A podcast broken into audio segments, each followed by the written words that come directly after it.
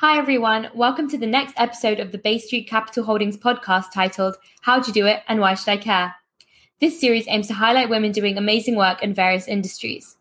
So today, we are so lucky to be joined by Camila Elliott, who is president at Grid 202 Partners. Hi, Camila. Lovely to have you on the show. Thank you so much, Layla. I appreciate it. So, I guess we can jump into the questions and start off with a quick introduction about who you are and perhaps an answer to the main question of the podcast, which is How'd you do it and why should I care? Great. Yeah. So my name is um, Camila Elliott. I am president of Grid 202 Partners. Um, we are a holistic financial um, planning firm headquartered in DC, but we're everywhere. I'm talking to you um, this afternoon from Atlanta, Georgia.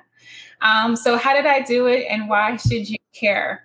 So I did it um, by following my passion. And something that I love doing is helping to educate others about their finances and creating a lot of financial literacy. Um, and um, why should you care? And I, I, think the reason is is that this is one of the hugest gaps that we have for women. Number one is just increasing financial literacy for women. Um, one of the things I talk about is we often say that oh well women it's a small sector. It's a small niche but women now are the majority of the us workforce. Mm-hmm. we're obtaining college degrees at a higher rate than men and bachelor's degrees and master's degrees and phds um, but we are disproportionately impacted because we don't often have the financial literacy to empower us to reach our goals um, to manage issues like death and divorce and disability that really impact us more than men and then lastly, Layla, more importantly, um, we're talking on June 17th. June 19th is coming up this Saturday. And it's there's a discussion about the Black wealth gap, right? And most of my clients are people of color. And one of the things that we consistently hear, and, and there's papers that you know are being provided and like reporting, there is a significant Black wealth gap. Mm-hmm. You know, we earn less than our non-Black counterpart. Our wealth is less. So, one of the things that I'm passionate about doing is helping to close that gap and close that gap through awareness and financial planning. That's awesome. So, my next question begs me to ask what inspired you to join the financial services industry? It's ironic. My undergraduate degree is in communications. Um, but then I started working at a bank part time in college. Mm. And I spoke with individuals that were on the financial planning side. And I'm like, what do you do is actually kind of interesting. And I found money to be interesting. And I got to tell you, Layla, when I, when I told my family, you know, that I was going to, you know, switch, I'm not going to go into communications, I'm going to go into finance. They all said it made sense because I used to play with money when I was little. uh-huh. um, but I will say this, you know, it was something that I picked up pretty easily, and I, and I just found it to be really fascinating. And that's always my advice to people is to pick something that you're passionate about, that you enjoy reading about, that even on your day off, right, you don't mind picking up the Wall Street Journal or reading CNBC or reading articles about building wealth. Mm-hmm. You know, whatever you have a passion about, you can typically do very well and help others. Awesome. No, that's very great advice. And um, you kind of alluded to it a little, a little earlier with the Wall Street Journal, but what were the best resources that helped you in your journey, in your career? Um, the biggest resources I'm going to tell you are people. Mm. Um, you know, picking people that you would like to emulate or whose knowledge can best complement you um, and your background and experience. So I'll say the resources that I, you know, gravitated was I had great mentors. I had people that were vested in my success. And, you know, one of the, the mentors, this is going to be really odd, is I think it's a really fun story, is that I volunteered for um, the VITA tax program when I was at Vanguard. Yeah. And we do taxes for low income families. And I was fairly new to the organization, and I didn't realize that one of the volunteers I was working with was the head of fixed income at Vanguard. Wow. What do you do at I was like, Bob, what do you do at Vanguard? He's like, Camila, I'm the head of fixed income. And, and, right when that happened, I was transitioning roles working with institutional asset managers. Mm. Um, and but he he was my mentor. Mm. So he would sit and explain complex bond um, concepts and principles. And the timing when I was in the role, Layla, was 2008. Mm, so very interesting time. CDO and CDO squared and tranches and all those conversations. So he would send me articles to read and we would meet for coffee and he would ask me to explain them back to him. Mm. And how would I discuss it with the client, right? So I think the resources are really important. Of course, you know, I read the Wall Street Journal every day. Um, I, I read a lot about the history, like books like The Intelligent Investor, books by Burt Malkiel you know you want to learn the history of, of you know markets and how they work um, I read other fun things, and if this is fun for me because I'm in the industry, right? Um, but I, you know, a random walk down Wall Street, um, but then also more event-driven things and understanding like business psychology, um, like the Black Swan, like how did mm-hmm. 2008 happen? All the Devils Are Here was a great book that I read. So it's a, it's it's more legacy pieces and period pieces but then I also read a lot about leadership mm. and how people, you know, navigate not only understanding the industry, but how do they lead and inspire change. Mm. Uh, so one of my favorite books is True North um, about finding and identifying your leadership style. Um, and, and so it, I read a myriad of things lately to really develop my expertise. Great. But I think it's really important though to not just read things in isolation, but to have a conversation about them and how they're relevant to you how they're relevant to your organization, how they're relevant to your role, or you know where you see yourself going in your career next steps definitely. Very useful advice. I think that passion that you have for your work definitely comes across in the fact that you pick up books in your free time or you you know take a walk down wall street. So it's very clear to me. And um, it seems like you know your network was one of your biggest um, assets when you were in your career. But i'm curious were there any lessons that you wish you would have known before starting in the industry that people didn't tell you about? Um it isn't as difficult as people make it out to be. Mm. I think sometimes we overcomplicate things. Um, and one of the things I wish I've known, like I, I let I let certain roles or you know products or things intimidate me, and um, I wish I would have just not, you know. I, I, think as women, I'll just share, we have this like whole imposter syndrome, right? Mm. Like, can I do it? You know, am I really capable of um, understanding this, delivering? The one thing I will say is I wish I just got rid of imposter syndrome when I was like 18. mm. it's much uh, more easier said than done, I would say. Exactly. Yeah. Exactly. Exactly. And um, following on from that, I'm sure you've had very many learning opportunities in your life, but what would you say was your biggest failure and what did you learn from it? My biggest failure related to this is um, I had a wonderful department head at Vanguard, and there was a role that he said, I think you'd be great for Camila. And it was working in like a portfolio review group. And I, again, I got intimidated and I, I, I bowed out of it. I said, I don't think I have everything you're looking for. Someone else may be better for this. Mm. And then I saw the person that got the role, and they didn't have nearly the experience that I had. Um, and so I will say, you know, people who want you to succeed are going to make sure you succeed and they won't put opportunities in front of you they don't think that you'll be you're capable of exceeding in. Mm-hmm. So if you have someone that believes in you, that's supporting you, that advocates for you, and when they put something in front of you, see it as a challenge, you know, versus seeing it as an opportunity for failure. Um, and I wish I would have had that challenge mindset and open mindset much earlier in my career. Definitely. And throughout this conversation, you've been dropping some really helpful pieces of advice. But what would be one piece of advice that you would give to somebody who is wanting to pursue a career similar to yours? Um, I would say you have to be prepared for continuous learning. Mm. Industry is ever evolving right? You know, one of the things now, like we're talking about, is how do you develop a really good, strong knowledge of cryptocurrency? Mm. Like, would have known 10 years ago, we'd be talking about how do we incorporate cryptocurrency in client portfolios. Um, so one one bit of advice is if you're someone who has a lot of intellectual curiosity, that is a continuous learner, has an extremely open mindset, this is a great industry.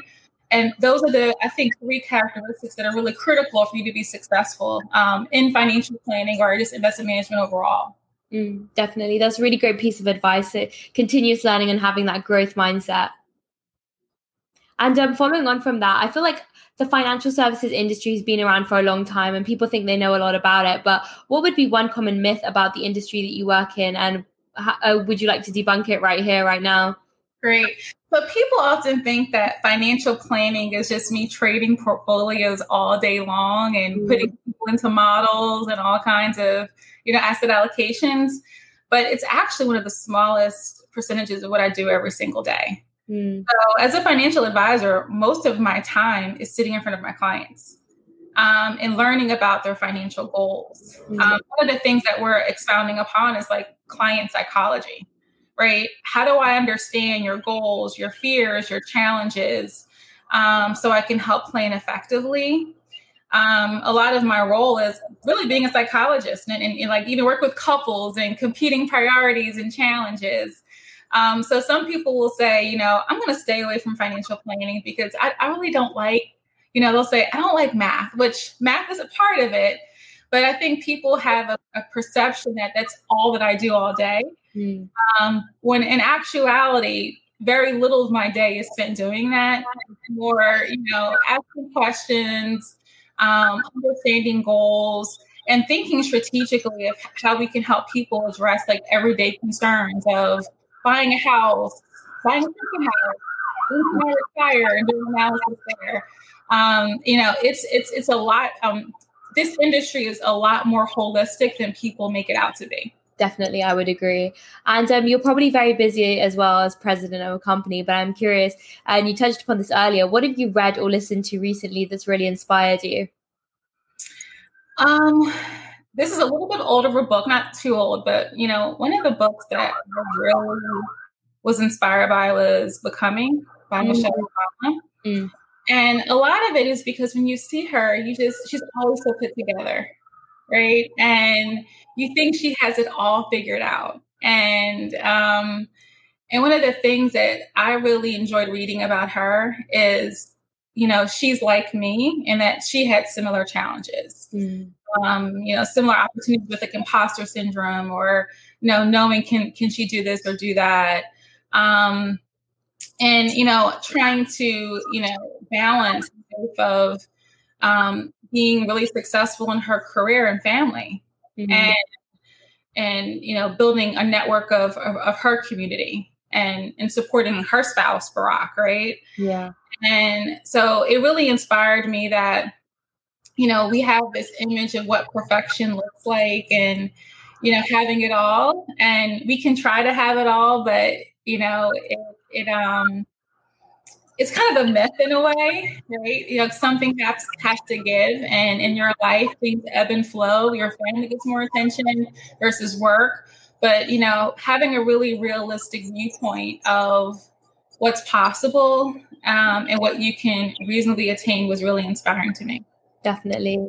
And um, you mentioned obviously people were one of your greatest resources in your career journey. I'm curious, who are three people in your life who have been the most influential to you?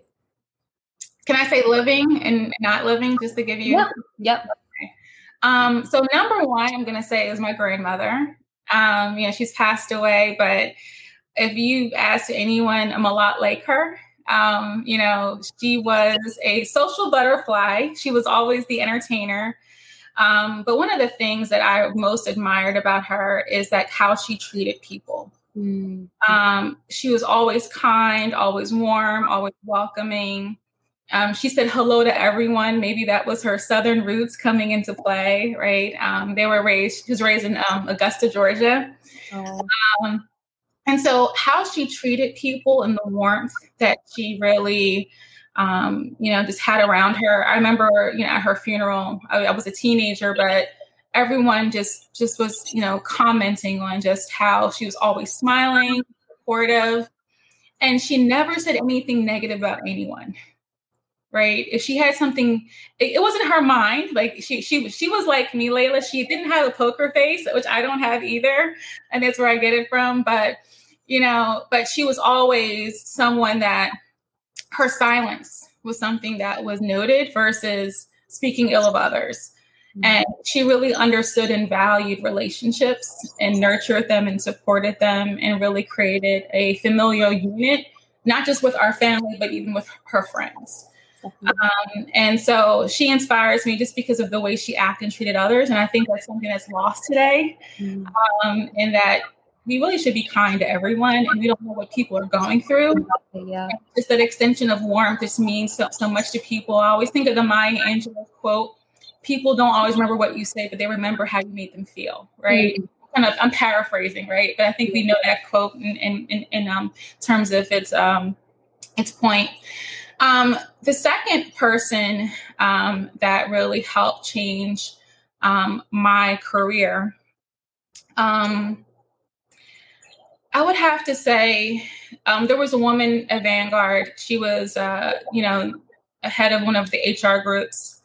And I met her at a day when my career was really at a crossroads.